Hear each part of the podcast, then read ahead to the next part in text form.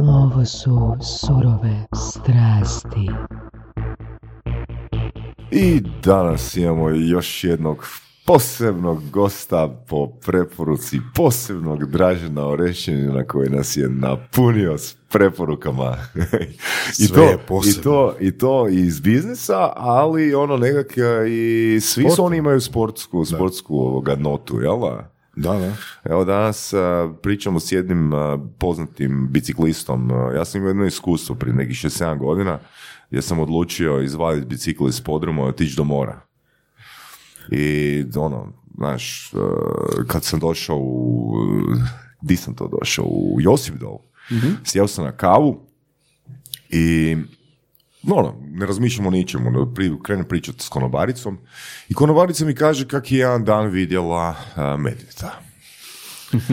Meni prije tog puta nije na kraj pameti palo da, da bi mogao vidjeti ikakvu životinju, nek sam samo mislio uzmeš bicikl i otpelješ se na more.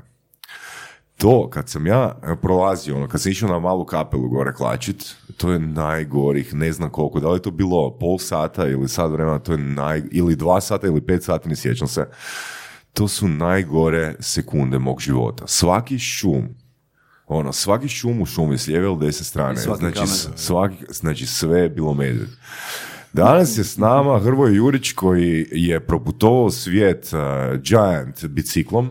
Električnim? I, kako? Električnim? Električnim i to, čovjek koji je vidio 6-7 medvjeda i bivola i bizona i... Vukova i, I vukova. da. i najopasnijih životinja ljudi. Jel? Koliko, koliko dana je to bilo? Pa uh, 133 dana i sveukupno 29.061 km. Smjer Ok. istok prema zapadu. Dakle, to nam je odgovor za pitanje koliko je veliki svijet, jel?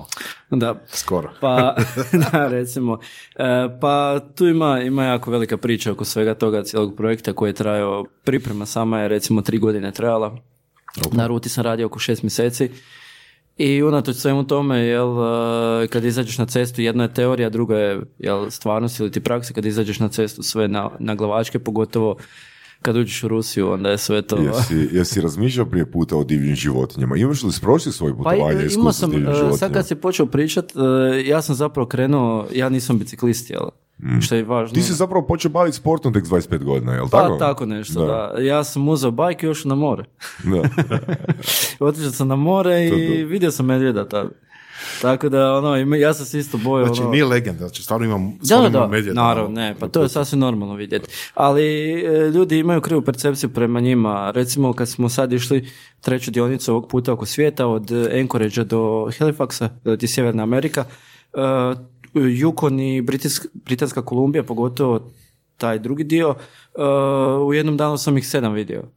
Uz cestu stoje. Čak sam vidio jedno mladunče, ali tu se nisam htio za- zaustavljati jer ne znam Čekaj, gdje- kod velikih se zaustavljao, a kod Da, nisi zaustavljao. da. Pa ne, ono, Jel imam, to ono, imam snimljeno, doslovno, da. Jel to ono medvjed stoji sa strane i ne znam, ono prosi med, odnosno ču- Ne, sa čokoladice strane hoda i ono, jede travu ili neke bobice ili nešto. Ja sam na 4 metra od njega i... Nije, nije namjerio čokoladu na tebi. jel? Ne, ma, ja sam, se, ja sam bio žgoljav tad, nis, nije on imao šta na meni pojesti. A ne, ne, medvjedi su inače ono, imaju svoj džir, e, nemoj ih dirat, nemoj ići prema njima, a pogotovo ako je majka s mladunčadima, ako vidite samo, samo mladunčad biješ, ono, sam se vratio dakle si došao. I, to, I sve će biti ok, jel? A, jesi sigurno proučavao ono, da li medved može trčati nizbrdo? Da, medvje- da, ne, njima je nezgodno, nezgodno nizbrdo. E, inače, da, da, da, e, imaju ravna stopala. Jako sporo trče nizbrdo, inače trče 45-50 na sat. E, Pa, e, da. Tako da ne, vrije, ne vrijedi ti bježati od medvjeda. Surove strasti, edukacija koliko brzo trče medvjedi, nizbrdo. Da. Joj, joj, daj, to, mi je, to je fakat ono, znači, i surove strasti moraju rušiti te mitove, znači medvjedi su zapravo dobri ako nije mladunčet u blizini. Mladunčet u blizini. No. I vidio sam video čak gdje se medvjed ono penje na stablu, ono, Da. 30 metara, znači ne možeš se spasiti.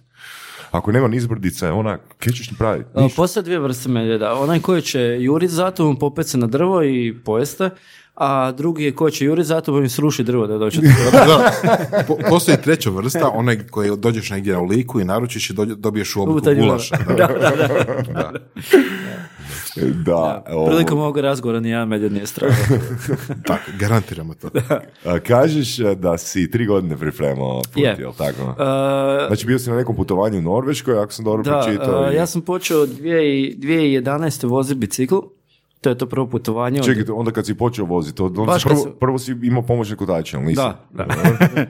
Ne, nik, nikad, stvarno, mislim da na mom primjeru ljudi mogu doslovno vidjeti kako se čovjek može promijeniti, koliko možeš, šta možeš napraviti ako si uporan, ako imaš neku viziju. Iako ja u početku to nisam imao, znači ja sam uzeo bajk i otišao na more. Uzeo sam bicikl zato što mi je to bilo najjeftinije otići, ali i nikakvu posebnu opremu nisam imao. Bicikl je bio star preko 30 godina tad. Uh, sa jedva 100 eura sam imao u džepu, ono, proputovao sam do Pule i nazad iz, iz Vrbice, e, malog mjesta gdje živim, kod Đakova, e, to je 1200 km. Ali bez ikakve jel, Pripreme. pripreme i to. A, jednostavno sam osjetio kako je to dobro kad si na cesti ono budeš random osoba. I ono, kao malo dijete upijaš sve. I tak sam krenuo, jel, e, onda je oko Europe, pa do prvog Norkapa, to jest do Norkapa prvi puta, pa onda e, po Alpama i to su sve počeli biti projekti, jel? Učio sam se sam pi- kako pisati projekte i sve to i sve to iskustvo koje sam polako skupljio je zapravo došlo do ovoga da napravim krug oko svijeta. Mhm. A što znači projekti? Mm, Pa znači da to nije e, samo vožnja biciklom, znači da to ima plan. E, Što ću napraviti, koliko ću voziti, koliko kilometara dnevno. Mislim, sve te stvari možeš staviti ti, kako sam na početku Plan rekao, puta plus još. plus još da. Možeš staviti sve na papir, ali realnost je nešto sasvim drugo. Na primjer, u Rusiji smo e, planirali smo ju čim prije završiti, na kraju se odužilo danima, ono, duže nego što sam mislio. Kako je otprilike izgledao put? Koji su bili neko naj, najveće točke? Pa e, cijelu, cijelu rutu, evo šest mjeseci sam radio na ruti, gdje, šta, kako, zašto. I e, četiri dionice su od Zagreba do Vladivostoka, pa onda cijela Australija od zapada prema istoku, onda, kako smo već spomenuli, Sjeverna Amerika i zadnje e, od Portugala do Zagreba, jel? E, ono, mislim... tu je- Strateški, strateški si izbjegao Afriku. da, e, e, sad, zašto tako i zašto se kaže put oko svijeta? Ne, ima, ima, to, ima to sve svoje I ja zaštite. bi izbjegao Afriku, nije problem. Za sad da, za sad da. Stvar je u tome što prema Guinnessovim pravilima morate napraviti 29.000 km po kopnu i to ucrtati nekako. Što više dokaznica tipa fotografije sa, sa lokacijom, e, pa sa karticom gdje ste kupovali, pa mislim sve što može ono e, dokazati da ste u tom trenu bili na tom mjestu je dobro, je plus, jel? E, I onda jako je potrebno paziti da, recimo ja sam svaki dan ucrtavao rutu koju sam napravio, objavio na aplikaciji, objavio na društvenim mrežama kad bi imao interneta, ali više manje je bilo svaki dan i to je jel, dokaznica. E, I zato, je, zato sam tak radio e, da napravim baš krug. Gdje sam krenuo, tu mora biti završetak. I onda ono do Vladivostoka sam nakupio najviše kilometara, skoro 12 tisuća, e, samo Rusije je bilo skoro 10. Da. Ono, čak, mo- zapravo mislim da je bilo i preko 10 nešto sitno. Ovaj, ali to je, mislim, problemi koji se javljaju u samoj organizaciji, jer nas dvojica smo bili, Matija Pospiha je snimatelj koji je vozio jedno kombi i ja. Znači, mi smo došli na granicu s Rusijom, jer sedam, osam dana nam je trebalo dogore i to smo ekspresno sve prošli, pičili smo ono 300 km dnevno, više manje. I onda kad smo došli na granicu, 14 sati smo čekali da bi došli uopće do, do toga da nam kažu da ne možemo ući unutra. 14 sati si čekao da dođeš do toga da... Da nam kažu da, Da ne možemo ući unutra, da nam fali papir. Fali nam papir za kombi, papir koji nikad nigdje niko nije vidio, niko ne zna da postoji, mora biti na ruskom i ruski pečat. A to je bila subota ujutro. Čekaj, zašto ste Subota 14 sati čekali? Takva je procedura. Imaš pet, e, pet e, ovih, kako bi rekao, kontrolnih točaka. Mi smo na, zadnja peta je ono, čisto prođeš, pokažeš putovnicu i to je to, a četvrt, na četvrtoj se sve gleda. Znači, ja sam sa bajkom prošao, vrlo jednostavno, a Matija je čekao ono, još četiri sata i onda smo, ja sam ušao u Rusiju. E sad, zezno to je bilo to što, sam što smo imali e, ovu vizu za jedan ulazak i jedan izlazak. Aha. I sad mi se moram, ja moram izaći van. Gotovo, nema više vize. I onda su nam poništili ulazak tako da možemo ponovno ući. Jer su nam krivo lupili štambilj, up- lupili su nam da smo ušli, a ne, a neće nas pustiti unutra. Mislim, to su bile drame. Jel, Matija je I morao... to odmah na početku puta. Odmah ono. na startu, da, odmah te u startu, ono, ne šuć, Mm. ne meže. To znači ono kad pričamo o birokraciji u Hrvatskoj, e, vidiš, Je, Ima A gle, ljudi ne znaju, ok, dobro E, ali loše, možda- mora, mora postojati kontrasti, ne? Možda bolje da ne pričamo o tome jer će i kod nas to onda doći. onda smo da. gotovi. Sa Ali, pitanje je ko je koga učio, jel? ali vratili smo se nazad, znači u prvi grad u Latviji, 50 km od granice, eh, ja sam zaustavio mjerenje, vratili smo se i to je bila subota ujutro i onda smo dva dana morali čekati. Jel?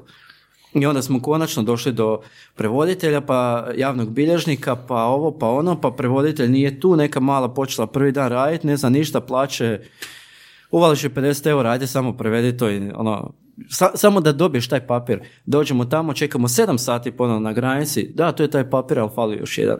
Opa. FTJP.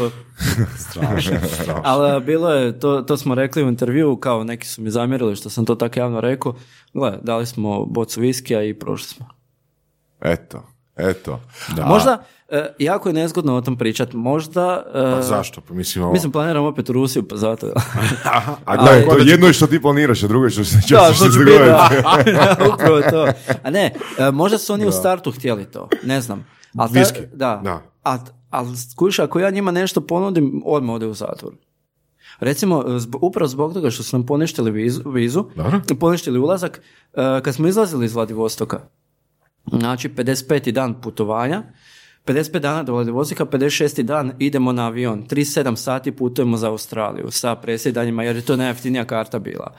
Bicikli su već, e, dva su bicikla bila jer jedan kao backup ako pukne rama ili nešto da mogu, ne mogu sam popraviti, jel? To je po pravilima Guinnessa imam pravo na, na dva bajka, jel? Oni su već u avionu, idu za Taipei, Tajvan pa Hong Kong i onda tamo moramo presjedati. Znači mi izlazimo, ono se zatvorilo sve e, na check-inu za putovnice. Došla policija, vojska. Mi smo ilegalno u Rusiji 48 dana. Kako je, evo, šta, šta vi pričate? Ne, mi smo ušli i izašli i to je gotovo. On ne žele uopće čuti, ja kažem, pa nisam ja to poništio. Ne, oni to prvi put vide, oni ne vjeruju u to. Još mi ova ženska kaže kao, pa Vladivostok je lijep grad, sad imate vremena za razgled malo. Ja gledam u nju ono, s kojom rukom da te zahvatim, skužiš. Jesi ti Ono. normalna jebote, što ti pričaš? Da. I onda, onda su nam rekli da moramo nazad u Moskvu, koja je neki 9000 km udaljena, izvaditi vizu da možemo izaći iz zemlje. I plati kaznu, naravno. Nadamo se da volite Sibir. da, gle, e, e, koliko, jako puno kilometara po Sibiru smo imali, ali Sibir je, e, mislim ja sam uživao tamo. Da? Problem je bio prijeć iz e, Europe u Aziju, preko Urala, cesta uska, kiša pada i kamioni. Dva puta su me zgurali s ceste, jednom su me skoro pokupili. Što znači zgurali? Jednostavno prođe kamion pokraj tebe, ako se ne, ne skreneš, zakočite i odnesete. Opa. Tri, tri nesreće sam tako, baš ono, uh, izbjego, e, recimo to da mi auto ide u susret u, jel, u škare, to mi normalno bilo. I onda kak je, recimo, cesta, vamo je ona traka do bankine, ja sam imao ovako malo, ono, ne znam, 23 cm za, za voziti i tu sam vozio, jel? Da. To- Ili, ili to, ili recimo autoput. Šta ti gore, gore planine ili autoput? Uh, pa ne znam, ja volim voziti brda. E, Ja više volim brda voziti, ravnica mi je dosadna, Australija. Ajme, užas. užas. samo ja sam- ravno i ajde. Ravno, ravno, ravno. 5000 km ravno. E, jedan dio tamo... To u transu od- odveziš, jel da? Ma da, čovječe, a bila je zima, kužiš, ono, nula stupnjeva. U Australiji smo imali snijeg. E, viš, to je, to je rijetko. To je ono, ja vozim, imam snimljeno, vozim i širim ruke, Matija iza mene snima e, po autoputu, tamo je dozvoljeno voziti po autoputu, čak ima oznake za bicikle, jel? Uh, onak pada snijeg, ono, šta je ovo jebote? A ba, bilo je hladno i tu sam, tu sam, uh, tu sam pao na 78 kila. Čekaj, sad, sad da stvorimo kontekst. Znači, kad si kretao na svoju avanturu, imao si 98, jel tako? 97 kila. 97 kila. Da. Bož. Da. I to nakon, ajmo reći, 40-ak, 50 dana si Ne, pao. to je već bilo š- Više. 70, 80, 70 dana. I onda z- zbog hladnoće 20 dana smo, mislim da smo 20 dana odvozili Australiju ili tak nekako. I zbog hladnoće ono, e, tijelu je potrebno još više energije, onda sam jednostavno gubio kilograme prebrzo. O, Ustanem se ujutro, ne mogu se ustati, kužiš. Jer e, postoji ujutro rutina, e, to se, toga sam se najviše pridržavao, e, mislim kroz cijelo putovanje, ali najviše kad sam nadošao, u, u Kanadi. Znači mi smo došli u Vancouver, uzeli smo kombi, 6.2 motor benzinac. Jel to isto bila zima? E, ne, tamo je bilo toplo. Tamo je, čak smo imali fenomenalno vrijeme. Par dana kiše pred kraj i nešto malo po sredini, ali sve ostalo bilo fenomenalno. Osim jednog tornada koji nas je Aha, zaustavio, ali dobro to. ne, šnic. to je okej. Prođeš kroz tornado. Ovaj. I onda smo imali 4-5 dana dogore do Anchoragea, 3000 i nešto kilometara po divljini, po prekrasnoj cesti i tu sam doslovno trpao u sebe što god sam mogu. Skoro na svaku benzinsku bi stali, ajmo kupiti nešto za jest. I tu sam ono baš, baš sam jeo, jeo, jeo, a nisam se kretao, jer i tu sam vratio par kila u par dana. Jer sto- točno sam, imao sam, e, moj prijatelj Mario Rat, nutricionist, vojnik između ostalog, ali nutricionist isto, mi je napravio režim prehrane e, i u uvjetima kad ne mogu jel, iskoristiti namirnice koje su mi potrebne, šta jest, kak jest. A jesi se uspio disciplinirano držati? Apsolutno. Da? Ne bi, ne bi završio. To, e, ja ne znam kako da vam opišem koliko, sam, koliko se tu mora biti usredotočen na cestu i raditi ono što je bitno. Jel? Znači ja sam pošto po to išao završiti to. Naravno, ne sada budu neke drame. Recimo da se Mati nešto dogodilo, ne, to je kraj puta. E, Mislim, Matija ide doma, ja eventualno nastavljam, ne idemo baš toliko u ludost, ali meni recimo ja sam bio spreman sa polomljenom rukom voditi. Ono, staviti zavo i nastaviti. Jer e, pripremao sam se dvije godine i onda sam trebao e, 2018. krenuti, onda mi je dva mjeseca prije polaska majka preminula i onda sam morao sve, sve odgoditi, ali na sreću većina sponzora je ostala jel, uz mene, tako da ono, shvatili su što se radi i shvatili su, shvatili su što, što dobiju za uzvrat, jel? Da. A, ajmo malo o pripremama. Znači, e, po- treba postojati za takav veliki pod, poduhvat, znači treba postojati e, Treba biti puno, puno planiranja. A, To si spomenuo. Znači koliko se vozi, kad se vozi. Znači spomenuo si prehranu. Da. A, jel, a, gdje, se, gdje, gdje ste spavali? Spavali su u kamperu uglavnom? E, Cijelo vrijeme u kamperu. Cijelo vrijeme u kamperu. Ok. Eventualno nekad navečer bi uzeli hotel, jer Mhm. e, samo smo u, u Kanadi smo imali u kamperu e, opciju da možemo puniti baterije, jer su to Mhm. posebne velike baterije. E, ovi ima- imali smo superchargere gdje u dva sata napuni, dva i po sata napuni bate- bateriju i onda vuče veliku količinu struje. Mhm. A u ovim kamperima nismo to imali. I onda bi ne- nekad, recimo da ujutro bude, budu baterije spremne, Uh, negdje bi stali u kamp uh, ili nekad bi ja uzeo hotel ili Matija pa bi se mijenjali, nekad bi on spao u kamperu, nekad ja, jedan bi bio da smanjimo troškove, jel, da ne, ne spavamo obojica unutra, imamo smještaj, nekad bi ja bio unutra u hotelu i onda bi tak imao ujutro spremne baterije. Ali što se tiče samih priprema, e, recimo, e, ja praktički nisam se... Pre, e, ovo postane, e, vjerojatno vam je... Da, i Maja vam je to sigurno rekla i, i Dražen, to je jednostavno takav način života. E, recimo ja sam uzeo Enu, jel, psa svog, e, koja je u tipu border collie i od jedne cure koju je našla na ulici, upravo zato što ona se može puno kretati jer meni odgovara tak. Tako da ona može, jel, ima dom, a ujedno se i kreće non stop, jer sam ja više manje stalno vani. To jednostavno vam uđe pod kožu i nema lošeg vremena, što kažu, sam loše odjeće. Dobro se obučeš, ne baš puno, obučeš se slojevito i pićeš van i kad su minusi, kad su pluse, i kad je kiša, i kad su gromovi i ne znam šta. Kužiš. Tako da sam se pripremao kako god sam mogao. E, naravno, bicikliranje, plivanje, e, trčanje, planinarenje, pa i- išli smo Ena i ja i na ovaj e, Papuk Trek i Trail, e, i ono, čak smo i bili dobri, ono, imali smo neki dobar rezultat, a išli smo iz jebancije, jel? Uglavnom, e, ja sam htio svoje tijelo na neki način pozitivno šokirati, da bude spremno za, za svakakve aktivnosti. Znači da ja, ne samo na biciklu, nego da ja budem ono 120% spreman. Ok, to je električni bicikl. Da. jeli? A, koliko to, što to zapravo znači? Koliko si ti verglao, a koliko je on... Ja sam vozio non stop. Znači, non stop sam ja pedalirao. E, da bi, da bi ovaj, e, kak se zove, da bi da bi ti pokrenuo električan bicikl, to je isti, isti kao i ovaj, običan. E, ali kad, kad zapedaliraš, tek onda ti da e, ovaj, struja ti pomogne. Znači, nema ono na suvo da ti daš gas, pa on vozi, a ti ne vrtiš. Ti moraš zapedalirati. E sad, koliki postotak staviš struju da ti pomogne, ima pet tih nivoa, svaki proizvođač ima svoje, ali recimo da je pet nivoa, po 20% svako. Čekaj. Mo- mogu ja sad nastaviti? Da. Da. da, svaki proizvođač recimo ima svoj način kako to pokazuje, ali ovdje ima pet brzina, pa svakih 20% recimo ti povećava pomoć struja. E, I opet što, jaču, što jači support struje imaš, to se brže troši baterija.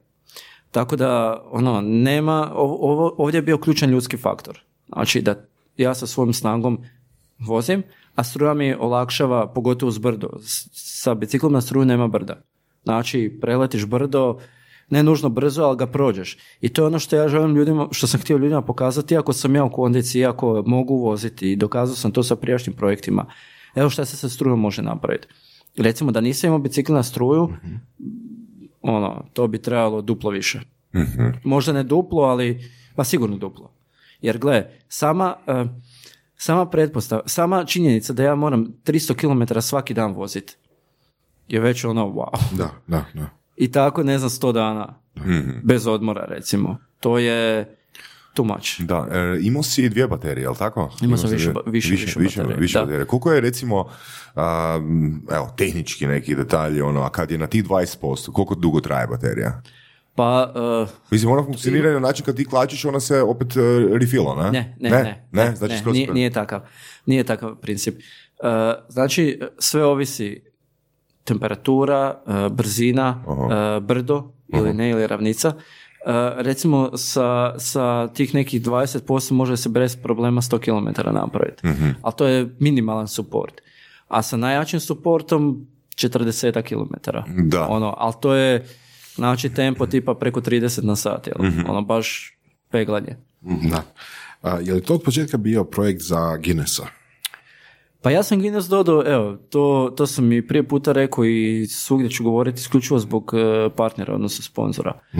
Meni on osobno ne predstavlja ništa puno, jer sam ja već dobio ono što sam tražio. E, cilj je bio završiti to. Ali sv- svaki dan je neki cilj bio ispunjen. Da li je to kroz razgovor s ljudima, između mene i Matije, svađa između mene i Matije, pa kad se pomerimo, mislim 133 dana, da je najbolja osoba na svijetu, dođe do konflikta naravno. E, sve, svi ti dani su nekako imali neki svoj cilj. I to je meni bilo ono najbitnije. Da ja, da ja dobijem ono što je meni potrebno. Da završim to, dobijem materijal za fotoknjigu na kojoj sad radim i ono, za film. Guinness je usputna stvar, ali treba biti realan. Guinness kad potvrde kroz 3 do 6 mjeseci, to kad se dobije, to otvara mnoga vrata. Ok, ba jasno. Jel? A, No, no, mnoga vrata za što? Za dodatna spo- nova za sponzorstva, nova sponzorstva, nove projekte, to, projekte, da. jer ovo je, ovo, ovaj projekt je tek, to je prvi od tri velika projekta koja, koja ja planiram eh, kroz eh, par godina napraviti. a, to znači da Guinness ima kategoriju posebno za električne bicikle? Uh, Guinness ima kategorija koliko vi hoćete. Dobro. Vi sami otvorite novu kategoriju. Aplicirate i to je to. Ako onda stvara pravila? Koliko Oni bicikla nosiš, koliko baterija Uh, nosiš? Oni, uh, recimo, oni su, postoji pravilo gdje možeš dva bicikla, to je sa običnim biciklom. Sa električnim biciklom ovo još nitko nije radio. Ok. I u tom je caka, jel? I onda ste uzeli kao Da, da. isto pravilo. Da, Dobro, sad- ista pravila samo promijenio da je električan bicikl. Ok, sad recimo da ja krenem a, na istom rutom i Mhm. isto s električnim biciklom a, i sve napravim isto, samo mi treba 131 dan. Ja isto mogu ući u Guinnessovu knjigu rekorda kao najbrži koji je prošao tu isto Kao- Kao da si srušio moj rekord, da. Da, da. Jer, uh, recimo, oni meni mogu sad javiti, ok, jedan dan ti ne priznajemo i Guinness ne prolazi. Ne, nećemo dovoljno kilometra, jel? Da, da. Ali nitko ne može oduzeti neslužben rekord. Ja sam to postavio, pa evo, vi se sad ganjajte dalje. A, da, jel nam može malo još dati informacije o Guinnessu? Znači, jel postoji neki fi koji se Guinnessu plaća? Postoji. Postoji? Znači, postoji, u startu možete platiti e, malo ili možete full puno platiti. A, plati se 5 dolara ili eura, više se iskreno ne sjećam, za ovo apliciranje i zato se toliko dugo čeka. Ako se plati puno, puno veća cifra, dobije se e, odgovor za 5 dana. Ma daj. Da. I što znači odgovor? Mailom, telefonom? Da, da, da je, da je to, da ste ušli u Guinness i to je to. Ali meni je to suludo, s obzirom da se radi o ogromnoj cifri, a s druge strane imao sam humanitarnu kampanju i naravno nemam taj novac da, da platim jel, to, toliko puno, što mi je, to je, to je prestiž, jel? E, naravno da nisam to prihvatio. ono, jel? Da. Jer je bilo bi licemjerno od mene da ovdje prodajem bicikle, majice, sve da se pomogne ljudima i onda duplo ili troduplo veću cifru ja platim da bi se slavio, jel? Da, da, ja, Ima, ima smisla. Ali to, gle, svako, svako radi kak, kak Mhm. voli. Mislim, men, ja nemam problema pričati o tome i mislim da treba biti u tim stvarima iskren. ja. Da. Jel se smije znati e, koja je, koja je taj fee? Mislim da je 10.000 dolara. Opa, 5 dolara, 6 mjeseci čekaš, 10.000 dolara, 5 dana. E, a? da, da. At the end, it's all about money.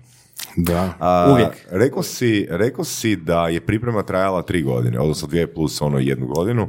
A, spomenuo si da a, je zapravo nije neka posebna priprema jer si to organizirao, ono, to si jednostavno postavio kao svoj lifestyle. da. li Ali je i bilo je- prehrana isto a, bila takva prehrana dio tvog lifestyla ili je tu bilo puno Pa više bilo je, odstupanja? bilo je, bilo je svega, mislim, uh, kad dođe zima, naravno da kod nas u Slavoniji, ono, svinjokolje i sve ostalo, jel, jedu se čvarci, kobasice, jede se do- dobra hrana, mislim dobra, mi to tako kažemo, i slanina i to.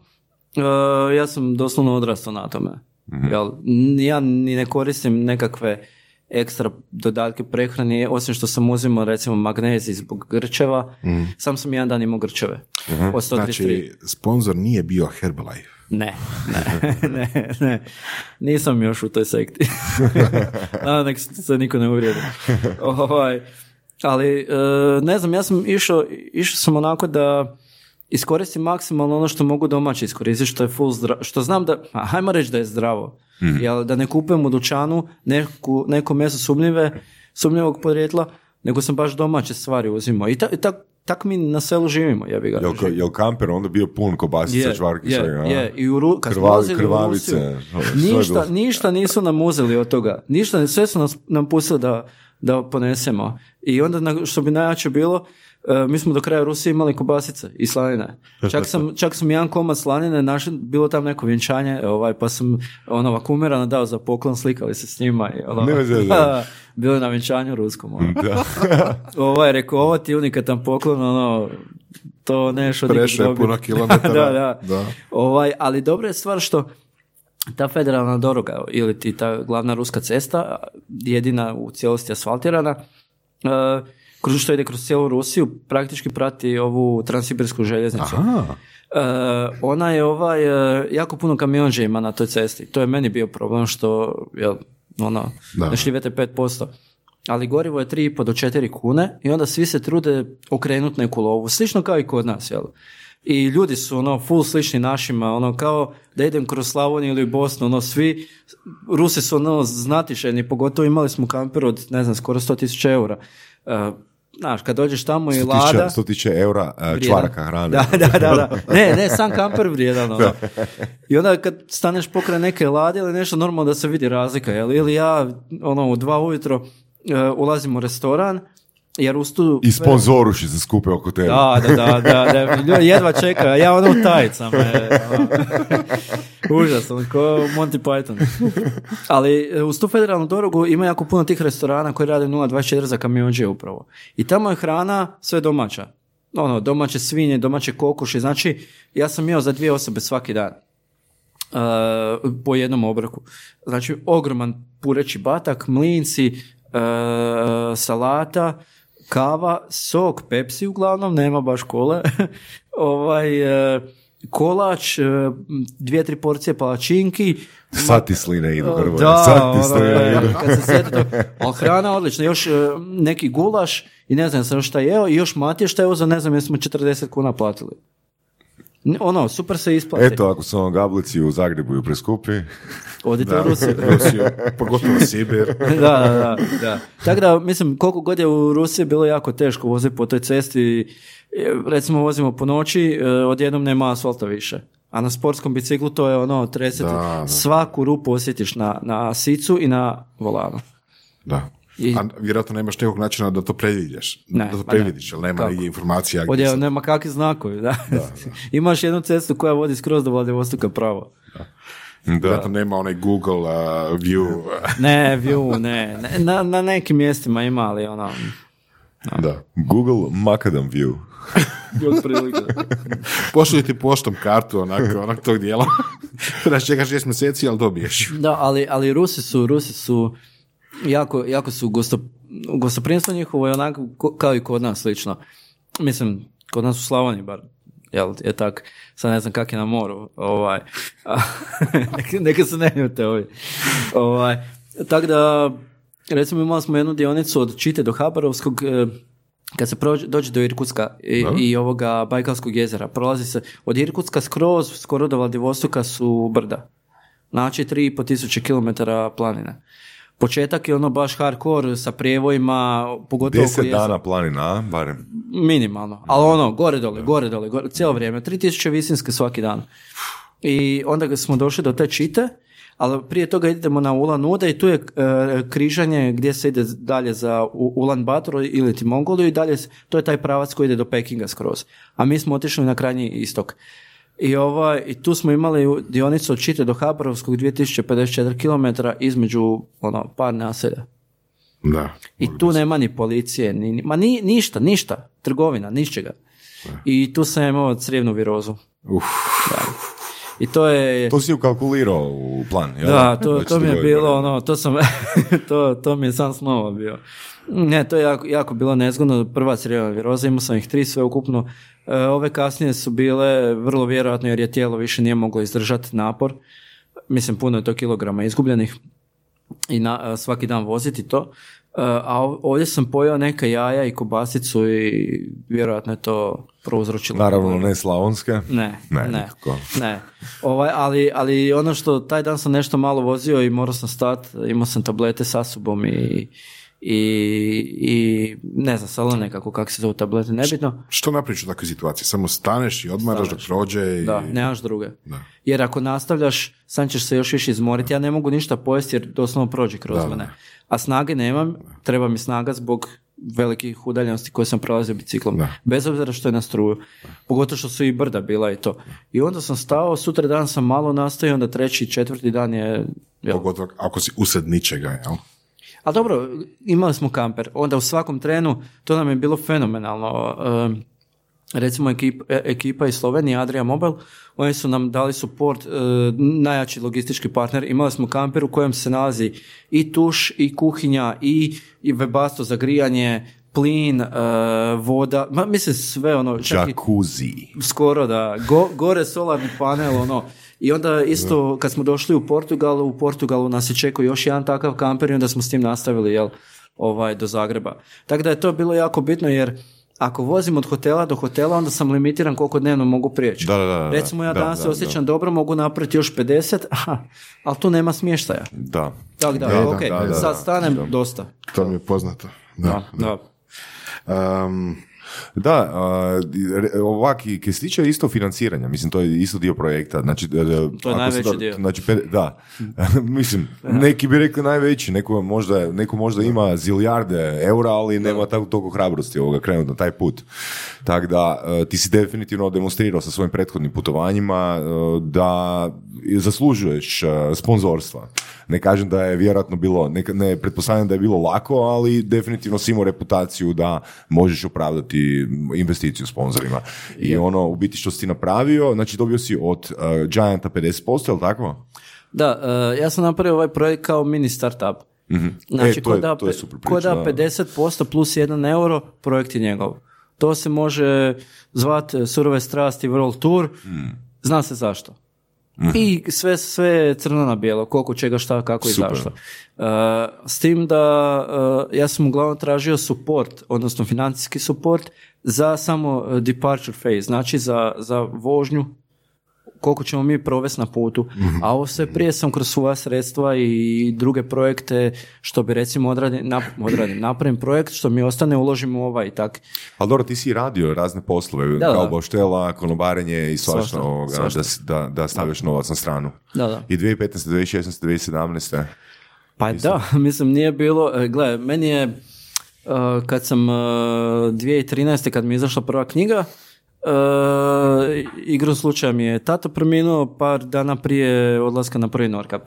A, ja sam ono bio freelancer u počecima, bura sezonac na moru, majka bez primanja. To je bila jako teška situacija. Bilo je situacija gdje ujutro nismo trajeću trgovinu nema se. Ne, ne, nemaš jednostavno.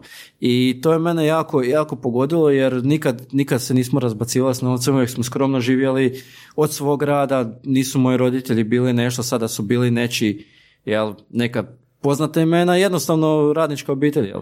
I onda sam, ok, treba, trebam raditi šta god. Ok, prva bauštela, idem, zaradio za...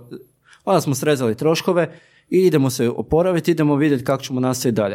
E, problem je bio što sam ja tad dobio prvi sponzorski bicikl, recimo. I Zašto je to problem? Pa problem je što sam ja trebao njima to vratiti i ja sam minus u Excelu, kužiš. Bez obzira što su to dragi ljudi sve, ali ja sam to gledao na, na to, ok, oni meni žele i pomoći, sve, dogodilo se taj tragičan trenutak, ali njima je to minus sad. Oni sad moraju kalkulirati kako to pravdati. I onda sam ja mjesec i po dana nakon e, tatine smrti, e, nakon što sam trebao ja ići na put, ja sam ipak odlučio da ću ja ići na put. I tu sam pregrizo jako puno toga, a kroz tih mjeseci i po dana sam radio što god sam mogao. Ok, knjiga je došla i sve to zaradilo se, ostaje sam majci koliko je bilo potrebno, da, jel, da ima za, za svoje troškove dok sam ja na putu. Tu je došao i buraz, tako da smo se nekako pod navodnicima izvukli. Ali to je, em, mislim, ljudi uglavnom vide da se ja vozim na biciklu, jel? Ja sam to nebrojno puta i kroz predavanja. E, recimo o, o knjizi koju sam napisao o putu do, do Norkapa po zimi, imao sam oko 80 predavanja po cijeloj Europi. Onak, I govorio sam ljudima, gledajte, vi vidite jednu stranu medalje, uvijek su dvije. Ja neću reći, odite tu, bit će lagano, neće biti lagano. Ne da bi ja bio nešto bolji. Ali morat ćete raditi različite poslove jer od ovoga je potrebno jako puno vremena dok dobijete mogućnost da živite od toga. I opet, nećete imati novi automobil, novi stan ili tako nešto, ali vaše očekivanja se, ne očekivanja, nego uh, promijeni vam se standard, promijeni vam se pogled uh, vrednovanja, ka- koliko šta vrijedi, šta vam je potrebno. Ja nemam televiziju u kući jer mi ne treba, ne pratim to ništa. Uh, rijetko kad uh, izlazim van, kužiš ono, Da, posvećen sam tome. E, Dobro, ali to, ti imaš to iskustvo da se, ne znam, 130 dana bio više manje sam na putu usred ničega. Pa je, ali, Nema. ali isto tako to, ja sam uvjeren da i vas dvojice to možete napraviti. Pa, 100%. da, da, Evo, ruku da. u vatru da za to. Da, da. Ali vi morate znati, prva i osnovna stvar, kako vaše tijelo reagira pod, pod presingom, Da. koje su vaše granice, one najniže, ne najviše. Lako je povisivati granice, Mm. ali one nisko kada tijelo padne. E, to je jel, zajebano. Da. Jer recimo meni su u, u 2014. kad sam Alpe vozio dogodilo to da sam imao hipoglikemiju gdje mi je šećer skroz pao. I sam sam se izvrnio. Zašto? Nisam slušao svoje tijelo koje mi je danima davalo znakove stani, stani, stani, stani, nisi mazga. Ja sam išao dva prijevoja u danu odvoziti, šta je to? Ono, ništa, sitnica. I onda se dogodi što se dogodi. Ali to, e, to, to jednostavno dolazi sa godinama iskustva što radite ovo kao i vi. Počeli ste sa frendovima, a s vremenom to prelazi u nešto veće, veće, veće i učite na greškama. Grešaka uvijek ima. Istina, I, to je, I to je čar Da, ovog da. posla, bar meni, što ja svaki, sa svakim projektom nešto novo naučim. Jel? A koliko takvih projekata si ima već? Uf, znači prvi je bio do mora biciklom, pa sam onda nešto kratko išao vlakom, putovao za HŽ, pisao o tome, pa... uh, Ok, da, putovati vlakom za HŽ, to je, to je ekstremni sport. To je, da, to je, ono, po, ono ko ova olimpijada u pogledu, bacaš pogled u dalje. to, uh, onda 2012. oko Europe, 2013. Norkav, 2014. Alpe, pa sam 2014. iza Rimca testirao Grape prvi puta po Europi, onaj njegov Aha. elektrobicikl motor. Onda 2015. sam po Hrvatskoj vozio, prvi puta za, ne, drugi puta zajedno možemo, ne, prvi, prvi puta zajedno možemo. E, to je kao humanitaran projekt gdje sam ljude pozivao da mi se pridruže po Hrvatskoj gdje bi vozili sa mnom, pokazujem Da. šta treba, na šta treba paziti, koji šator, koja oprema, e, kak je to voziti, neka voze pola dana, dan, deset dana, koliko god. E, I usput sam skupio donacije za udrugu Duga iz Semeljaca za osobe s posebnim potrebama. E, e, onda je bilo e, 2016. Norka po zimi, 2017. London Istanbul, ili još što je bilo, Evo, des, desetak projekata, da. Pa, fino, fino. Da, a, solidno. Kako je to bilo? Mislim, odakle je motivacija? To ono, kad si bio mali, Ne, ono, znaš, ne, ono, sjediš ne. negdje i misliš, a, ja kad narastem, ću jesi biciklom." živio do 25. godine burnim raskalašenim životom. Da, da, apsolutno, da. Lupo ovaj šprajceve na građevini, da. I fasade, da. Prebacivo skelu s jednog faksa na drugi, da. ne, ovaj, ja nikad nisam volio putovanja, to mi je strašno živciralo, pogotovo ljudi koji putuju. To su tako, neki, Joj, neki, slažemo se totalno. neki mi, Da, da, ono, kad e, sam ja bio, ne znam, ono na Kubi, Da, ono, ma ljudi, to vam je, kuješ, živiš stano, malo vam tamo, mislim, to su takve gluposti i sranja. Da, danas mi neki isto idu na živce, vjerojatno i ja njima, to je na svu sreću obostrano, ali si sad prošao više kilometara nego oni. ali da, ali mislim ne, to ne treba tako gledat, e, ovaj, nego jednostavno nisam, jako mi je strašno išlo na živce šta sad tu meni ima neko pričat, ne zanima me to, ja sam bio ono pravocrtna osoba, ja sam volio pisat, ja sam uživao čitajući i pišući o tome, o nekom svom svijetu i, i, i to, to mi je bio cilj. Onda sam, jel, radio sam tri posla, završavao faks i skužio sam da ono, jebote, ja ću izgorit čovječe, imam 23-4 godine, gdje sam? Sa faksa na posao ode, gotovo. Dobro. Ne, gdje ti je život? Za 20 godina će se okrenuti ili 30 ako budeš sretan da poživiš. Šta si napravio? Šta, bio na jednom poslu 30 godina? Ma nisu, ta vremena su prošla. Ja od svoje mirovine neću živjeti. Pogotovo ne u Hrvatskoj, jel? I onda sam skužio, ok, ručna, ostavi sve. Sve, sve, novi list, Znači, potpuno. to je bio nekakav ono, Da. motivator, nekakav trigger. To je bilo to jer sam bio skroz, skroz nezadovoljan, ali odrastaš u sredini, ne možeš kriviti nikog. Meni su roditelji, imao sam prekrasne roditelje, ne sad zato što ih nema, nego stvarno su dali sve od sebe da i Buraz i ja imamo sve što, što, nam, što misle da nam trebaju priuštiti, a za ostale stvari se brini sam, pa imaš ruke, imaš noge, zdrav si, znaš razmišljati, aj, vozi, stari je rekao. Kad Da sam- štela je tu. E, ali točno to. Kad sam uh, pauzirao nakon srednje godinu, aha, nećeš na faks, ićeš raditi. Ja sam išao raditi. Deset mjeseci sam u kafiću radio. I na taj način sam si recimo platio vozački, kupio burazu stvari koje trebaju, jer ono, moraš naučiti cijeniti svoj novac, svoj rad. Jel? Jer neće ti šef sigurno to sam cijeniti. Ali dobro. I onda tako je krenulo, jel? Ali motivacije naravno da ima, pogotovo kad vidim s čim se ljudi u Hrvatskoj, ako smijem reći, zajebavaju, kakve su to gluposti, ova predizborna kampanja, koliko god sam ja ono i na Twitteru i svugdje blokirao sve te stvari, ne želim vidjeti, dolazi do mene. To je takva mašinerija, to je toliko strašno da Mislim, ja nemam, nemam obitelj, imam nečaka, kužiš od bura za sina, ali bojim se u kak- kakav svijet njemu ostavljamo. Jer ovo nije zdravo ozračje gdje mi živimo. Ovo su neka čudna vremena, jel? Da, za početak, ovaj, možda bi manje ljudi trebalo imati televizor. A, Pa mi imamo dobar skor u ovoj prostoriji, a? da, da, da, da. Perfect score. Da. da, da, da. Da, totalno. Dobro, sad sam malo ošao na tu stranu, ali, ali kad sam na putu, recimo, ne znam šta se događa nigdje. Ne znam, jednostavno, To je, vjerujem, opuštajuće jako. je, je. da? N- Moraš, moraš razmišljati o stvarima koje ti dolaze, s kojima se suočavaš.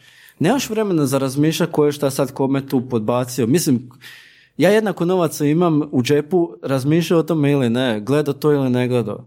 I, I ovako i onako ja nemam utjecaja na to. Da. Vi pričaju o izborima, nemojte ljudi biti smiješni, maknite se od toga, to je, e, ja mislim da je svatko odgovoran za svoju sudbinu. Što manje, ja kad god mi je Hrvatska država išla pomoći, ja sam najbo. da moram tako reći. Imaš primjer. Pa ne, ne bi sad baš u detalje, Ok, ali... Koji od tih tisuća primjera možeš ispričati? Pa ne, ono... e, uvijek, uvijek, recimo, bio sam skoro u zatvoru završio. Jer... e, Mislim o papir. Pa praktički e, vozio sam majku na hitnu, nešto je bilo pozilo i po, kako sam ono jurio, policajac me po povratku za, zaustavio, prošao sam kroz jednosmjernu ulicu. A ja nisam znao, u taj tjedan se promijenilo to da je jednosmjerna ulica, a nisu odrezali grane i ne vidi se znak uopće. Uopće se ne vidi znak, a on tamo na motoru prošao. I ja pustit će me, nisam znao.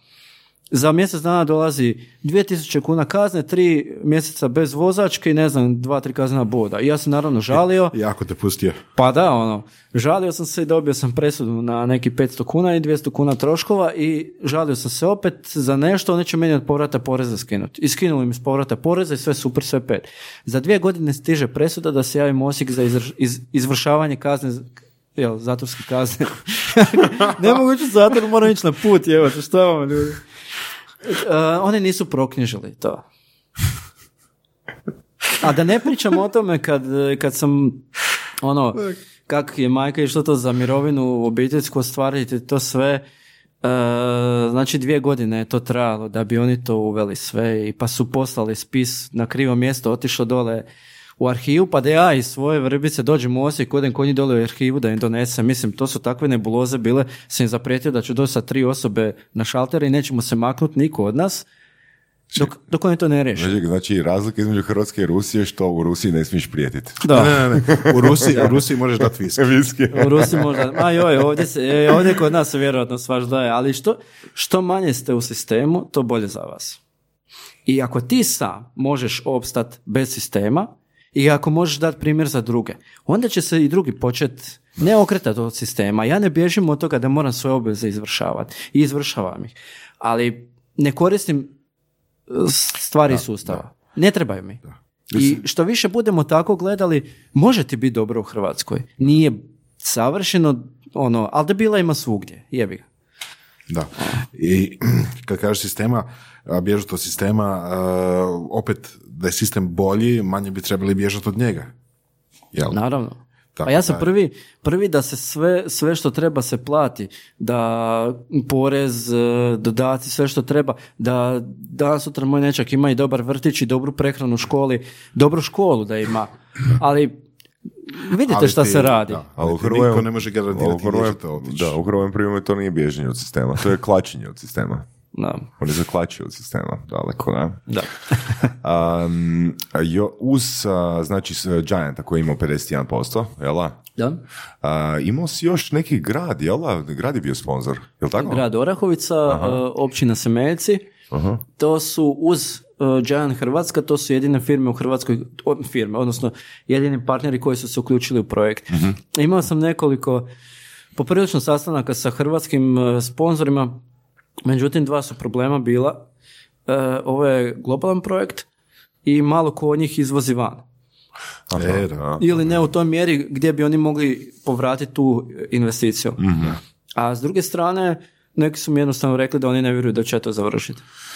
Pa dobro, mi smo dogovarali surove strasti prije tvog puta, na? Da. Pa ono, nekim razlogom nismo snimali prije. Pa, ovo sve pet, sve pet. Šali se, ne, pa nismo se mogli dogovoriti, nismo se Bilo, bilo je na knap, bilo je jako Je, na knap, je. da. Ovaj, ali recimo sad, prije nego što sam se vratio doma, par dana prije nego što sam se vratio, neki domaći sponzori, odnosno do- domaće firme su mi se već javile za suradnju. Tipa da li možeš u videoklipove e, staviti njihov logotip, na? Da, da, da. Ili joj, baš je dobar ovaj taj taj telefon, ono, što mi pokazuje tu i tu, ne znam, nadmorsku visinu, ili ne, mislim, Da. nikad nisam radio te stvari vjerojatno nikad neću. Aha, jer- kao influencerske da, stvari. Da, joj, kad mi neko kaže influencer, razumijem šta to znači, ali to je tako tako u lošem kontekstu ta riječ zvuči da ono z- kad mi neko kaže putopisac ili nešto, najrađe bi da me niko nikako ne oslovljava. Jer e, ako ćete me oslovljavati, stavite onda da sam, ne znam, bauštelac. Ne bi, ne, ne bi radi Ja bio ne- Guinnessovac. Ne, ne, ne, ja ne vidim ništa. e, e, To je jako dvolično od društva što se stavlja samo te ja, prihva, društveno prihvatljiva zanimanja i tak nešto što je wow, onak kao avanturist.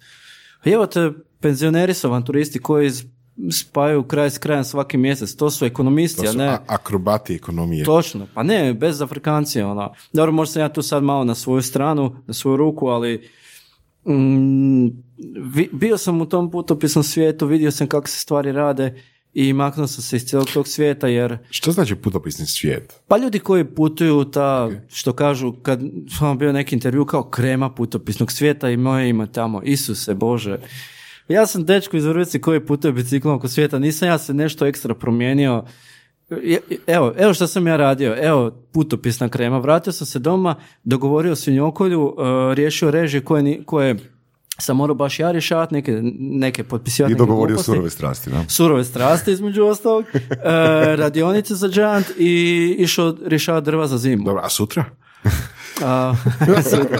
E, sutra, sutra konačno, konačno nakon dugo vremena sjedam na bicikli jer ono mislim i, i dalje sam premoren, jel vraćam kilograme, nakon sat vremena se ono osjećam full, full umorno od bilo kakve aktivnosti.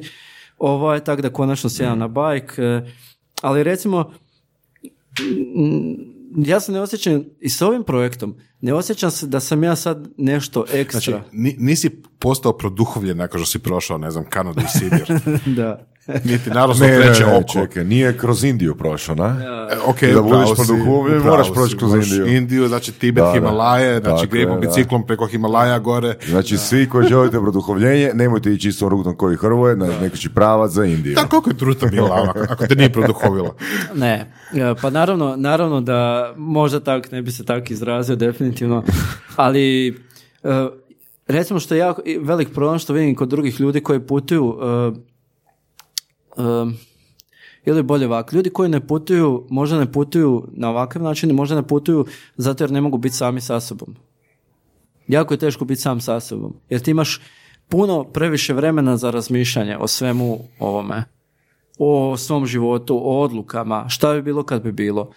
Uh, t- kad sjediš dnevno 10 sati na biciklu, osim što paziš da te neki fap ne pokupi, ono, Ili međut. ili međa, da, pa prije, prije fap, ono, uh, imaš jako puno vremena za razmišljanje. Nije to neka ekstra duhovnost, ali ti upoznaješ sam sebe i ti ako sam sa sobom nisi zadovoljan ili ako si nisi dobro društvo, neš napraviti ni put oko svijeta, neš napraviti ni put do mora. Neš napraviti ništa sa sobom. Ti moraš biti sam sa sobom čvrsto na nogama i ne dozvoli da te ovakve stvari pokolebaju ili da te dignu visoko. Jer sam vidio šta se događa ljudima koji naprave neke sitnice, onda ja, ja, ja, ja, prvi, ja, ovo, ja, ono. Zato ja izbjegavam možda sam čak i pogriješio što sam toliko Guinness i te stvari što sam rekao onako usput, svi se hvataju sad na to. Meni je to onak sa strane. Možda sam trebao biti full iskren u tome i reći fuck off Guinness, ja idem ovo raditi. Ne, to još uvijek nisam siguran. Z- Dobro, ali ono što si rekao, znači Guinness, znači tvoja svrha je uz, a, ajmo reći, a, a, odrađivanje tih projekata, sudjelovanje u tim projektima i neka humanitarna pomoć, ili tako? Pa je, je. Ali to, to opet, i to, mislim, u današnjem društvu sve može biti dvosjekli mač. Ali, evo, način na koji ja mislim da je skroz ispravno, ok, ljudi, ide se pomoći određenoj skupini ljudi. Znači, trebamo skupiti novaca koliko god skupimo, e, ja ću vam dati to, to, to i to od sebe i ja ću biti posrednik u tome. Uh, bajk je jedan prodan po dvostruko manjoj cijeni. E, Manjoj? d- da, da. Uh, bajk je može vrijedio 20.000, prodajan je za 8.9. Karbonski bicikl od 7 kila, koji što ipak sa Ne, dobrom... ne, to, nego očekivao bi da je bolje ako je prodat za veću cijenu ako je za humanitarnu svrhu, ne? Pa ja sam htio da i ljudi koji kupuju te predmete, da, da ne moraju potrošiti silno bogatstvo, da i oni mogu imati neku kor, pod navodnicima korist od toga, kužiš. Ok. Tako da to baš bude za zajednicu neka, neka dobra stvar. A, a opet da se skupi nešto. I, skup, ono, I dresovi, i bidoni, i kilometri, i razglednice. Ok, razglednice su bile malo skuplje, ali ono, gle, razglednice iz Vladivostoka dobiti. Da, da. Znaš, ono, i e, skupilo se negdje 30 tisuća kuna i sve je na Indiegogo kampanji bilo, sve javno prikazano, točno koliko novaca, kad su uzeli Indiegogo, jel, kad je uzeo svoju naknadu, to sve koliko je uplaćeno i ono što je bitno, ja, ja ne dajem novac nikom, ja kupujem namirnice i onda dostavljam namirnice. Jer na taj način sam 100% siguran da će svaka lipa otići za ono za što je bila potrebna. Jer ti nikad ne znaš šta će, šta će ljudi napraviti s tim novcem, koliko god im je kriza, jel? Možda će si neko kupiti novi mobitel, jel? Da. I šta smo onda napravili? Ili, ili još gore televizor. Ili televizor, ne do Bog. Kažeš 30.000 kuna na Indiegogo. Koliko je bio cijeli budžet za put oko svijeta? Znači od, eh, kad uzmemo sve, ali znači svaki moj dolazak u Zagreb, jer ja živim u Slavoniji, svaki dolazak u Zagreb od ideje, od projekata između eh, kampera, karata, sve, nešto više od 600 tisuća kuna. Solidno. Je. I ja sad kad sam podvukao crtu, kad sam to izračunao, sam se pitao, ok, otkud to sad? Kak se to u međuvremenu dogodilo? Dobro, ali, tipa 200.000 kuna čvaraka i kobasa. da, naravno. trećina, trećina svega. u preradi, da. da. Ovaj, pa znaš šta je dobro što, evo, upravo sad dogovaram ove buduće projekte. Koji si to? Uh, Jel Znači, možeš reći. Mogu, ne, mogu, ništa. mogu, nije, nije problem. Mislim, još nije dogovoreno, sad, sad je to idejno je tek predstavljeno, pa ćemo vidjeti šta će biti. Uh, idući projekt je, znači, s ovim uh, Giant World Tour je probijen led napravio se jel, krug oko svijeta, a cilj mi je da kroz još dva dodatna projekta, odnosno sve ukupno tri, testiram električne bicikle na različitim lokacijama po svijetu, što znači da idući projekti u Norveškoj po zimi, gdje planira napraviti preko 2000 km s električnom biciklom na tipa minus 20 ili 30. Uh, I vrlo vjerojatno će biti tam support uh, projekt uh, sa, sa tim da će me pratiti tim, ali ja ću sam voziti. I baterije sve nositi sam. Sad, sad pokušavam to staviti na nekakvu uh, održivu Da, da. na, na održivo da, održivost da, da, da ja mogu to tak napraviti. Je li baš to minus 20, je li to ono dio koji te privlači? Pa zanima me kako će se, kako će se oprema ponašati, jako me to zanima. I mene isto baterije malo ako su Je, čudnjikave na Gle, hladnoj temperaturi. e, na minus 10, odnosno na minus 15 e, kapacitet se može prepoloviti. Da. Jesi čuo za klub 300? Malo je vezano za hladnoću. Mhm. Možda to te isto bude ono privlačilo, ono, ko zna. Znaš čem pričam? Ne. Klub 300 je 300 Fahrenheita razlike u temperaturi. Uh, ekipa koja živi dolje na Južnom polu, na McMurdo stanici, ono, istraživači koji tamo žive, ali uglavnom jako ih malo živi preko cijele godine, ali ekipa dođe preko njihovog ljeta, što je znači, ne znam, samo minus 20, jel, na primjer. I onda najveća fora, uh, iz saune istrčat i zaletit se u snijeg, jel, i ako imaš 300 Fahrenheita razlike u temperaturi, onda si u klubu 300. A ko, ko ih onda unese unutra? Pa imaju interni, interni popis. Mislim, ima na webu isto tako. Ne, mislim, ko ih iznese iz snijega unutra. Aha. E, ne, dođe, dođe ekipa sa jel, a, lopatama, znaš, ono, cijelu kocku onako izražu zajedno sa njim i unesu ga i rastope ga. Suludo. A ne, ja kad sam vozio u zimu, to je bila jedna dionica koja je- je bila minus 22, zove se Sena Lanet, to je baš ono sjever gore od Alte prema Norkapu kad se ide tih 240 zadnjih kilometara carstvo snijega i leda. Znači, dva su naselja, mislim, ski, ski Boten i još dva neka mala, ali do Hammer, uh, Honigsvaga koji se nalazi na otoku gdje je Norkap, nema ničega. Čak i Norkap je na otoku koji je spojen s kopnom tunelom koji ide 212 metara ispod površine mora. 7 km dugačak. Bravo. I na toj, na toj ravnici od 300 i mislim 75 visinske, znači tu je još deroj vjetar. Znači bilo je sigurno minus, preko minus 30 kad bi se uzeo real feel. Ja sam osjetio trence po prstima i nogama i ovo sam non stop radio. Da, moraš i prste razgibavati stalno. Da. I ko, e, čak sam imao an- antifriz u kočnicama. Kuž da, da, da kočnice na biciklu je, da kočnice rade dobro, ali recimo na Kvenak Fjele planini sam imao susret sa snježnom olujom i to sam mislio da ću poginuti. Doslovno me bacila sa, sa bicikla. To ti je ogroman snježni zid koji ide na tebe i nemaš se gdje sakriti. Da. Sam sam, imao sam bafove na sebi, one, jedan sam odozvo podigao gore i ovaj obratno i zagrlio biciklu i čekao čekaš, čuješ kako krt ide prema tebi, čekaš, čekaš i onda jednom kad me sam bacio od bicikla, ono, snijeg je ušao posvuda, ono, ko voda kako ulazi, ono, mislio sam si, ja, ne, ne, ne, ono, ne želim, stvarno ne, ne želim ovak završiti, kuž, da me neko nađe smrznutog. I onda, i u tom, to je možda trebalo 30 sekundi, ali je trebalo kod cijela vječnost, ono, cijeli život ti prolati pred očima, to je smrt, jel? I onda si mislim, ono, se, mama je još bila živa, jel? Šta sam napravio, ko će sad platiti to da mene moje tijelo vrate nazad, opet sam napravio glupost, ono, kako će Trošak sad biti. napravio, Da, da, da, ono. Je još gore. Ali to su stvari koje u tom trenu razmišljaš. Jel? Tako da, sad, sad to na što planiram, to će biti dobar test, ali, ali htio bih napraviti suradnju između Hrvatske i Norveške, između gradova. I sad, sad, sad se projekt stavlja na noge i vidjet ćemo, ima, ima vremena dotad, a treći je Afrika. Znači, iz jedne krajnosti u drugu. Pjesak, sunce, pjesak, sunce. Znači, ništa od tebe. Znači, ne privlači to, to da... Ništa od mene, to što moja baka to kaže. Ne, htio sam reći, ništa od toga da, ne znam, ono, provedeš proljeće po, ne znam, dvorcima Bavarske, ne znam, ono, znaš, ono, pa malo, naš, ono, Južna Francuska na biciklu, Bio pa, sam ono, leptiri. Tri puta sam je prošao biciklom.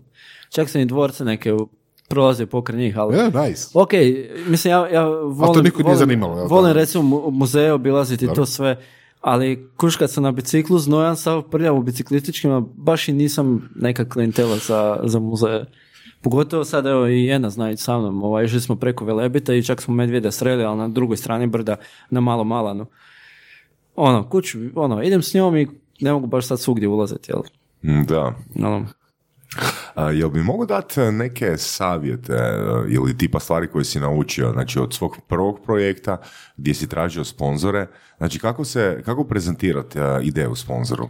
pa evo, sad... Koji e, su ti ono lessons learned ono, od početka? da. Kako si to radio na početku i što si u procesu naučio? E, kroz četiri tjedna sad imam, ovo, danas je zadnja radionica u Giantu gdje e, ovaj, e, upravo pokušavam ljudima, e, besplatno naravno, pokazati što je potrebno da bi pristupili sponzoru, što je potrebno, kako napraviti e, projekt, kako napraviti ponudu. Projekt i ponuda su dvije različite stvari. Povezani jesu, ali je nebo i zemlja, jel? Jer ti sa projektom daješ sponzoru na ovo šta ćeš raditi, ali onda ti on daje feedback što on zapravo hoće od toga ili više, ako su normalni, naravno, ako znaju što žele, ako imaju nekakav plan, tim bolje, ako imaju plan, onda vidiš koji je plan i onda kaže, e, ja vam to mogu napraviti. I onda daješ ponudu. I onda pokazujem ljudima kako se to piše, šta, koliko nudiš, koliko naknadno daš. E, jer uvijek kad ti nešto dobiješ od sponzora, ti moraš nekoliko puta više vratiti. Tak, tak to funkcionira. Uzmi ili ostavi. Kužiš. Znalo mi se prije, sa ovim projektom stvarno nije bilo ni hejtera, ni ničeg, bar ja nisam ovaj, e, nisam imao vremena to pratiti, ali friendovi su mi rekli da nije baš ono bilo nekih loših komentara. Ali prije su ljudi znali kao, a lako tako imaš sponzore. Ne, nije lako. Evo, izvoli, nađi ih, zadovolji, probaj nešto napraviti. Ja sam prvi zato da, e, da ovaj, ja sam svoj hobi pretvorio posao. Igrom slučaja. Slučajno, slučajno. Nisam ni znao da to volim. Odjednom, kuš, shvatio sam da ako već volim pisati, što više putem, sve ti se otvara. Sve ti postaje naduhvat ruke. Što više putuješ, više ulažeš u sebe i bogatije si iznutra. I to je sad ovo duhovno što smo se zezali, ali stvarno je. Ti, normalno ti je vidjeti onda da se dvoje muški ili dvije cure drže za ruku ili, ili ne znam, e, da, kuž, da te uopće nije briga za nečiju e, spolnu orijentaciju ili koliko zarađuje. To su, to su nekulturna pitanja. To svako ima pravo svoje e, za, za sebe zadržati. Ne znam kako vas dvojica stojite po tom pitanju, ali ja to sigurno nikog neću nikad pitat. I mislim da to nije fair. A te stvari sam naučio gledajući kako drugi dalje rade. Mi smo ovdje jako konzerva smo velika. Da. Sve što je drugačije, I to je eto prednost putovanja. je, to je prednost putovanja. stvari, ali vidiš, i ja sam drugačiji po tom pitanju. Ja ne radim standardan posao. Ja kad sam kretao 2011. nije baš bilo toliko ni interneta, ni, ni ovih aplikacija i svega toga. Kužiš, ja sam otišao na cestu, ono ljudi su rekli on puko, ono, od učenja na faksu, kužiš. Još si krao jabuke. Da, Ono, da, svašta. krao sam jabuke da bi, da bi nešto pojeo, jel?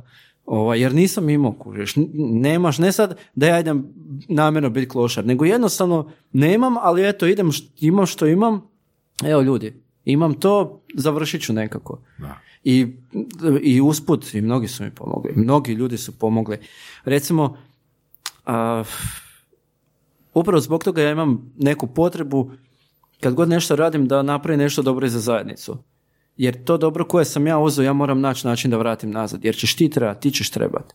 Možda nećete vas dvojica, ali neko od vaših će trebati. Ali ako mi stalno uzimamo, šta ćemo ostaviti drugima? Mhm. Kuješ? Da. da li kad razmišljaš na način, a za ne znam, 30, 40, 50 godina, šta će biti Ne. od mene? Ne. Ne. A, mnogi mi to zamjeraju. Ano? E, ja ne volim ljudima govoriti šta oni moraju raditi sami sa sobom. Da, ano? I mislim da je to najbolji odgovor. Eto. Ok, pošteno. Da. Da. Ja imam svoj džir, što bi se reklo.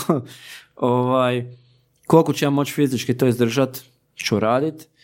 Kad ne budem mogao, naću nešto. Jer kao što ideje za putovanja dolaze same od sebe, mislim same od sebe, stvore se, rode se u glavi. Tako sam siguran da ću ja isto naći način da kad ne budem mogao ovo raditi, na koji način ću ja ne preživljavati, ali živjeti. Jel?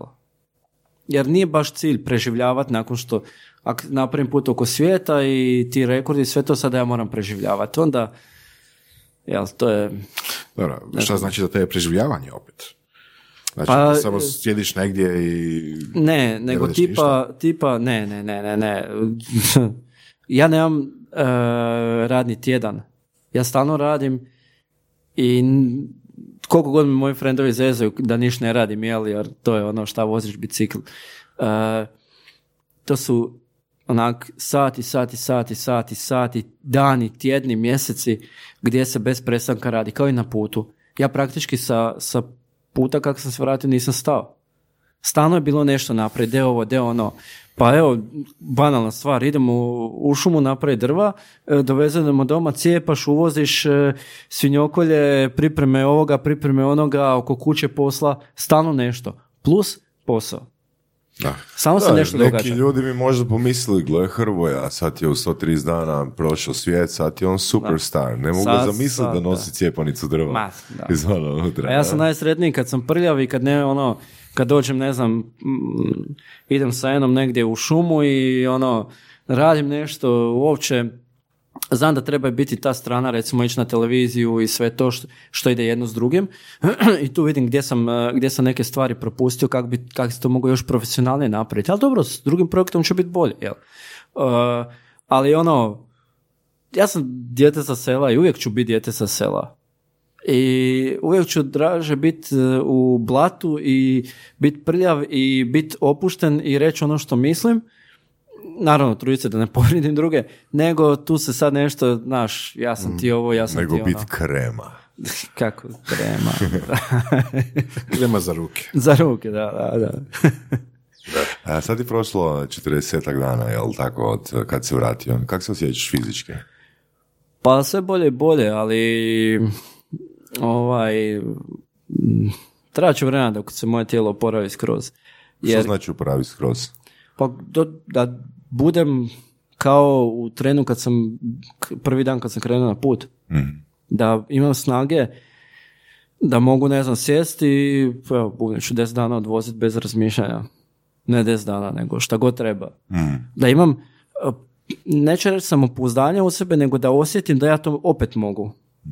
Jer sa svakim projektom ja ostavljam sebe na cesti i sad pitanje je koliko ću se ja do kraja potrošiti to je sad ono vezano s onim pitanjem za 20-30 godina ili za dvije godine, nebitno. Uh, se. To je nešto na što ja, ono, to su neke stvari koje ljudi ne vide nakon što projekt završi. Da ja moram jako, po, praktički isponova se početi. Jer mene kad dođem doma, aj s ove strane, ali mene ne čeka ni 13. plaća, ni regres, ni božićnica, uskrsnica, ja opet moram raditi kao vrijeme je u mom životu stalo tamo, tad kad sam ja krenuo na put. Po navodnicima stvarnog života. Jel? Jer ono što je bilo na cesti je na cesti. E sad nastavljam dalje. Sad dolazi knjiga, film, promocije, čak plan je ono ići u Australiju promovirati to, pa u Norvešku, po Njemačkoj. Sad se to malo raširilo, jel? Ali kažem, To ono, je sad već tvrtka.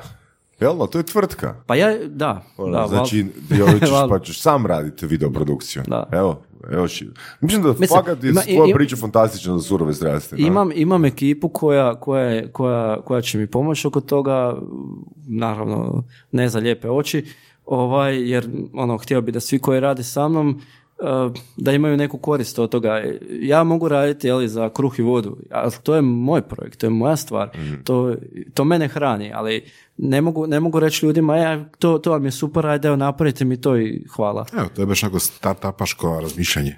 Pa je. Je. E sad, ja moram naći način jel, da se financiram i nalazim načine i to je ok. Ali sa svakim projektom se otvore neka nova vrata. Pogotovo sa uspješno završenim projektom. I s- pogotovo s ovim sad, uh, mislim, u Hrvatskoj ok, ali sad je cilj napast, po navodnicima napast i strano tržište, jer ipak je ovo svjetski projekt i firme koje su se uključile su na svjetskoj razini. Jel? Da li imaš neke uh, stvari za koje žališ da nisi napravio ili da si ih propustio? Huh. Što televizor nisu, nisi maknuo prije, prije van. Da, a ne, to je to, ok. Pa naravno, vjerojatno, vjerojatno imam. Um, žao mi je nekih ljudi A? što, što nisam više u kontaktu s njima. Aha. Jer kako to ide kroz život, e, što zbog mojih pogrešaka, što zbog njihovih, jednostavno ljudi ti se isključe iz života, okrenu se ili ti od njih. E, što sam stariji, to mi teže pada. Teže mi pada gubitak, jer sam imao jako puno gubitaka. Ne mislim sad isključivo na roditelje. Imao sam i neke ljude koji su mi bili relativno bliski, pa više ne žive, jer nisu, umrli su. Ali ljudi koji su i dalje živi, ali gdje nam se putevi raziđu, to mi je sve teže i teže prihvatiti. I onda nakon određenog vremena, ne mislim isključivo na ljubavne stvari, E, to su, to su neke druge priče. Ali sve, sve teže mi je do, dolazi do toga kak sam stariji da onak mislim si, a možda da nisam bio toliko, e, da sad ne izrazi nekako, da ne opsujem, Slobodno. o, ono, možda nisam, da nisam toliko bio u oblacima, možda, možda bi to sve bilo kak treba. A možda i ne bi. Ne, pa ne znam, ne znam, to je teško pogoditi, ali za dvoje ljudi sam 100% siguran da se moglo bolje napraviti i to mi je, ne da mi je žao, nego bio bi spreman cijeli ovaj projekt žrtvova za to. Da. Koliko nekad eh, Da. nije bitno šta ćeš ti postići u životu, koliko je bitno da za, zadržati osobe koje vrijede, a nisam uspio u tome. I onda si mislim, moj stari je bio meni najbolji prijatelj, mi smo ono satima znali pričati o, o XY stvari i uvijek se pitam šta bi mi on sad savjetovao, šta bi mi on rekao, jel, ovaj, imam ujaka sad s kojim isto pričam, tako imam neke prijatelje s kojima mogu pričati, ali ovo je, znaš, bilo drugačije. Onda si mislim, jesam ja stvarno takav debil da sam stavio prijateljstvo na kocku za šta? Za 40 intervjua. Naravno da to ne izgleda tako, ali nekad ti u glavi jel, Da. krene se to vrtiti. Kad si jel, u svom svijetu. Da. Te neke stvari... Jel bi sad nazvao te ljude i pričao s njima? Možda bi, ja. Pa, Sada smo na seminaru od, na primjer, uh, Tony Robbinsa, I'm not your guru, onda bi, tra- onda bi on izvadio telefon i rekao, nazovi ih tu, da Ja sam- imamo snimku u studiju. ja sam mislio da ćeš reći na seminaru Brune Šimloš, ali... ja mislim da je on dobar čovjek, ali eto. Super. Bio, bio nam je u gostima, isto. Jel je? Je, je, je. Aj, super. Pa čovjek može pričati koji, koji svi imaju, vjerojatno. Istina, istina. O objavljivanju knjiga. Da, da, kad smo kod toga, da. A ne, ne znam, e, ne znam da li bi nazvao. Sa- samo sam siguran da više, više ja nemam taj neki ponos da, da recimo da se, da se nešto dogodi, neko čudo ili kako već to nazvat, da bilo ko od ljudi s kojima više nisam u kontaktu da dođe svakako naravno da bi, da bi sjeo po priči jer me zanima ono što se događa. Ali to, to su jednostavno e, imam osjećaj da sam se dugo vremena e, probao ne zamjeriti ljudima na način da bi klimao glavom. I onda jednom kad, klimneš glav, kad ne klimneš glavom na, na taj način, kad kažeš ne, ispaneš šupak. N- Ne mislim sad isključivo na ove neke ljude ko, koji mi zaista fale, nego čisto ovako neke. Znaš, može, može, može, kad jednom kažeš dosta, e, vidi ga. Znaš, Misliš kao Gore nego da si cijelo vrijeme govorio ne, jel da? da. da suprotno očekivanjima. Jel? Da, da. I onda, ali recimo zato mi nije ni najmanje žao. Mm, ono, ni najmanje. Pa dobro, mislim, ne Da, možeš... to je okej, da, normalno. Sam gledam da ja ne budem takav, takva osoba, da, da ne radim to drugima, jel? Da. A ovo, ah, ne bi. Uh, daj mi reci ovoga, kad si tek došao u Zagreb, znači tu u Giantov centru grada Mainca, kak ti je ono još x sati stajat s ljudima i smijat se nakon takvog umora, strganosti i svega? Pa znači, ja sam na izlazu, izla- od izlaska iz Španjolske, znači cijelu Azurnu obalu, Apenine e, i dolazak u Hrvatsku, sam sam dva puta spavao. Kroz sve to. Ima puno kilometara. Jesi kad zaspao za volanom? Jesam. Da. I to nekoliko puta sad pred kraj, jer jednostavno nisam mogao izdržati 490 km je bilo ono bez spavanja. I hladno, penjali smo se na Gornje Jelanje, išao je friend e, iz Norveške došao vozi sa mnom zadnje dane. Znači popio sam dvije kave, Red Bull, e, još neko energetsko piće, e, popio onu kofeinsku tabletu, jeo, popio kolu, to me držao 10 minuta. A rakija? Ma kaki, ma ništa. Pop je malo gotov. Ne, kuš, tijelo je preslabo. I ovaj, kad, zanimljivo je kad sam odlazio, bilo je ono, ljudi se skupaju to i vidiš u njihovim očima strah. Ja gledam u njih ko sad u vas dvojicu vidim da ono, boje se da me više neće vidjeti. Ali al to se meni dogodilo kad, kad je Siniša Glogoški išao jedrilicom oko svijeta. što onak išao sam ispratit e, tada super frenda za kojeg sam mislio onak čovječe, jedrilica od 8 metara, Ali to je nekako poanta. Znači, dođeš isprati čovjeka, ono, ko zna. Da, kao, ali ne želiš, ne želiš misliti da se više nećete vidjeti, ali ta mogućnost postoji i ti ju ne možeš prihvatiti. I to sam ja vidio kod ljudi u njihovim očima. Ja sam bio ono, e pa idem tu do kašine jebote, Da, evo vratit ću se odmah. Kuš, jer sam morao biti takav. Dan za dan, svaki dan bio za sebe. A sad kad sam se vratio, ono kad sam vidio hrpu njih, znači dolazimo, prvo smo došli do Adrije, Adria Mobile u Novom mestu, tamo s- bila preskonferencija, oni nas dočekali, tim njihov, oni imaju svoj biciklistički profesionalni tim, pratio me jedan dio, e, pa smo došli do granice, tamo bila hrpa, ne znam, 50 ljudi sigurno, ono, koje izrazila su želju neki preko Fejsa i Twittera da, da me dočekaju na granici, ja rekao, aj može, super, bilo bi lijepo i želim, želim im, rekao sam može, ja ću doći tad i tad, zato sam gazio bez spavanja da, da stignem na vrijeme. Ovaj, I htio sam se na taj način zahvaliti ljudima što su me pratili i to sve, jer mislim da su društvene mreže jako moćan alat gdje ja pokušam komunicirati s ljudima. Ne nužno da si tipkamo, ali ja im dam materijal, oni daju komentare, lajkove, što god. Onda, znaš, radimo, radimo zajedno. Oni vide, gle, ako može Juri, zašto ne bi mogao ja? Jel? Pogotovo ako ti ja kažem, e, tak, ja sam tak. Možda tebi nije, može ti biti lakše, može ti biti teže, ali probaj. I, ovaj, i onda smo i policija nas pratila, kuž zatvorili su ovu zagrebačku, jel to zagrebačka ova kod Laube, na tri trake. A, Varuna Filipović, ja mislim, ili Majnca. Maruna Filipović. E, da. nastavlja se Mainca, da. Da. E, tu su cestu zatvorili jer smo mi išli, ono, mislim se, zašto su zatvorili čovječe? Sad ono neko misli, ja, opet ovi nešto trče, jevent ti, ono, ne mogu proći, znaš, ono, kako Da, ljudi... opet neki Opet maraton nešto ide. maraton je, a, ovaj ide oko svijeta, i još na struju. I došli smo onako, ja sam došao tamo, ono, i jedna bila laje, ljudi, tamo vamo, Ivan Stipić, jel, direktor Giant Hrvatska, onak njega, ono, taj čovjek mi je toliko dobrog napravio u životu da, da nije bilo ne- njega, ja sigurno ne bi, ne bi išao na ovaj put. I, I Davor i cijela ta ekipa, neki jesu sad i dalje tamo, neki nisu. Znači, godinama ti ljudi gradimo nekakav odnos zajedno i nekakav taj poslovni pređe u prija- prijateljski. I onda, onda je, znaš, onda je sve lagano raditi. Onda je sve pjesma. Je, bude problema, bude poteškoća, povuci, potegni, lupanja, razbijanja, ali to je normalno.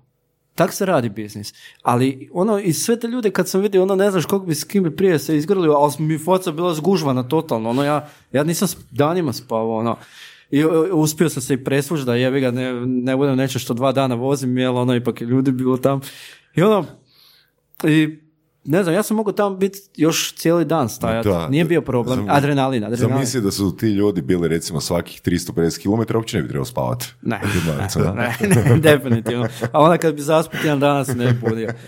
I ono, prespavali smo, idući dan smo došli u Orahovicu kod Matije, tamo bio doček, ono, ljudi došli, gradonačelnica, grad je podržao projekt i onda smo išli kod mene doma u tu nedjelju, 20. mislim da je 20. i 10. I onak, ovi moji su organizirali baklje, vatrogasci su s onim topovima špricali preko oni šm, e, Nice. šmrkovi, jel, kako se da. zove. E, baklje, te, vatromet, u selu se skupilo negdje 500 ljudi. je. ne, ono nisam mogu vjerovati, okrećem se, gdje ko šta, kako puno lica, nikog ne vidim, odjednom neko ići, mičite se, e, ide baka. baka grli, jevem ti, ono, znaš, mislio sam da ćete se hraniti, to, ono.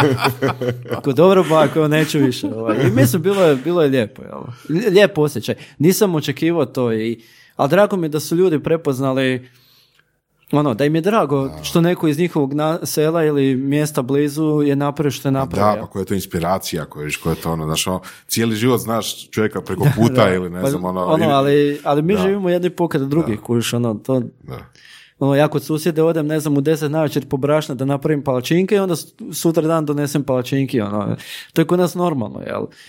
Aj kuće se sad zaključavaju, ali kod mene auto uvijek kod kuće, ispred kuće, nik, no, ono, dobro, Toyota Yaris, mala auto, neće ga niko, ali, ovaj, ali ne znam, meni je, meni je to selo odhranilo praktički, mislim, ja imam neke, neke svoje, kak bi rekao, takav sam zbog tog sela, jel? zbog obitelji prvenstveno, Ali isto tako sam nešto od tog sela dobio. Neke stvari sam promijenio, ali ne bje- ja mislim da nikad ne treba bježati od onoga odakle si došao.